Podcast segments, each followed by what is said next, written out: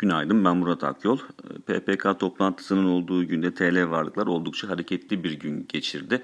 BIST 100 endeksine baktığımızda 1420 puana kadar yaklaşan bir endeks gördük. Hatta 1400 puanın da altını test etti. Endeks gün içinde kapanışı ise yatay seviyede gerçekleştirdi.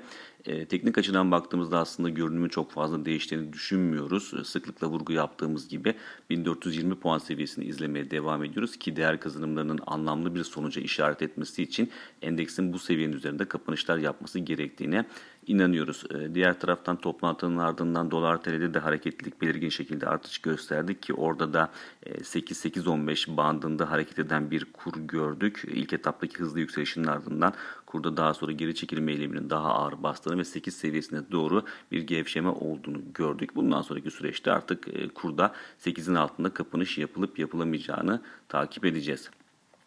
E, toplantıda alınan kararlara değinmek gerekirse kısaca dün de aslında vurgu yaptığımız gibi faiz kararından ziyade Merkez Bankası'nın söylemlerinde bir değişiklik olup olmayacağı önemliydi. Bu noktada bugüne kadar Merkez Bankası e, sıkı para politikasının uzun bir müddet daha devam ettirilmesi gerektiğine vurgu yapıyordu ama dünkü metinde bu ifadenin yer almadığını gördük. Ayrıca eksiklaştırmaya vurgu yapan ifadede dünkü metinde kendine yer bulamadı. Zaten bunun etkisiyle kurda yukarı yönlü eğilimin e, güç kazandığını görmüştük. Ama sabah saatleri itibariyle dediğim gibi e, daha ılımlı bir eğilim söz konusu TL varlıklarda.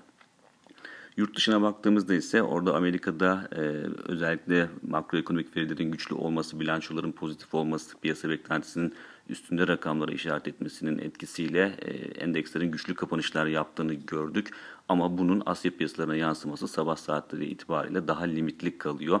E, bu sabah Çin'de büyüme rakamı açıklandı. Piyasa beklentisinin hafif altında rakam gördük diyebiliriz.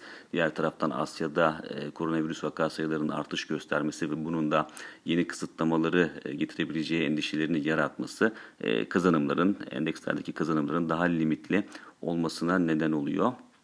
E, makroekonomik veri tarafına baktığımızda ise bugün Amerika'da açıklanacak olan konut verilerinin yanında tüketici güven endeksini takip edeceğiz. Son dönemde e, Amerika'dan gelen veriler oldukça güçlü bir eğilim sergiliyor. Bu eğilimin bugünkü verilere de yansıyıp yansımayacağını takip edeceğiz. Diğer taraftan Euro bölgesinde ise e, tüfe rakamı açıklanacak ancak e, tüfe rakamı nihai nitelikte olduğu için e, çok ciddi bir etki yaratma potansiyelinin düşük olduğuna inanıyoruz. Bir sonraki podcast'te görüşmek üzere.